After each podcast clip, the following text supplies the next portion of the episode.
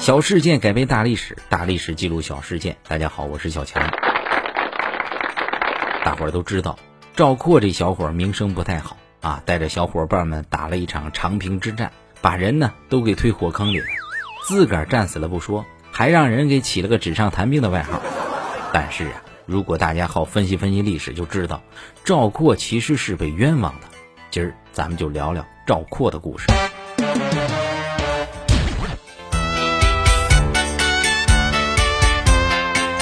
赵括被冤枉的第一个证据就是他生活的年代。赵括活在什么时候啊？战国末期，那时候的人呐，都忙着是打架斗殴，哪顾得上阉了自个儿当太监，然后去发明纸呢？所以说呀，这个纸上谈兵肯定是后边的编剧要表达的一个什么意思？一瞅赵括曾经吹过牛啊，就你了，就是纸上谈兵典型。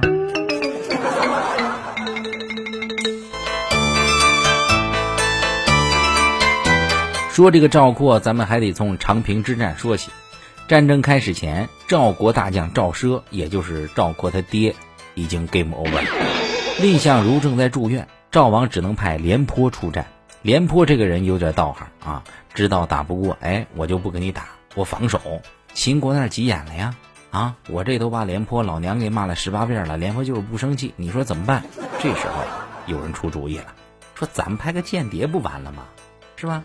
于是秦国派了好几拨人到赵国都城邯郸散布谣言，说廉颇这老头造反，啊，你千万别怕那个叫赵括的小伙来打我们，打我们肯定一打一个准儿。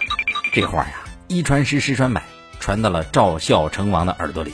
赵孝成王一听，谁也不劝我啊，我就派赵括去。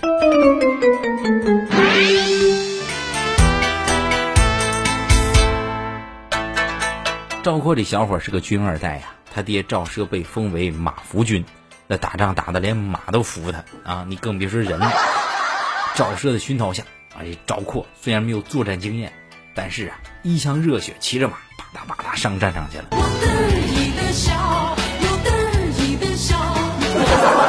赵括到了战场上，这赵军呀，已经四十六天没饭吃了啊！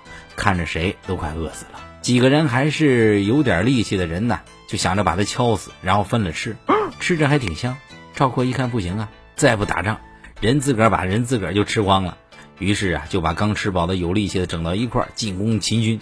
秦军当时将领换成了白起，白起早料到这招了，就等着赵括来呢。结果双方一打，赵军被包围，赵括最后给射的满身都是窟窿眼就挂了啊。后来白起把剩下的四十万饿的没力气的赵军聚在一块儿，全给活埋。那没办法啊，那地主家也没余粮。后来这秦国埋了四十万赵军之后啊，秦王让白起接着打赵国，白起不干。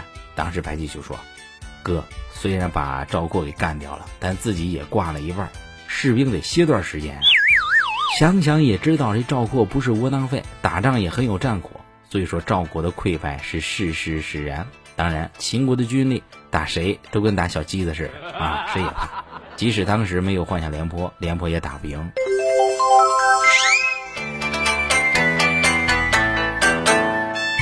好了，今儿这故事就讲到这儿，咱们啊每周二四六更新，敬请期待。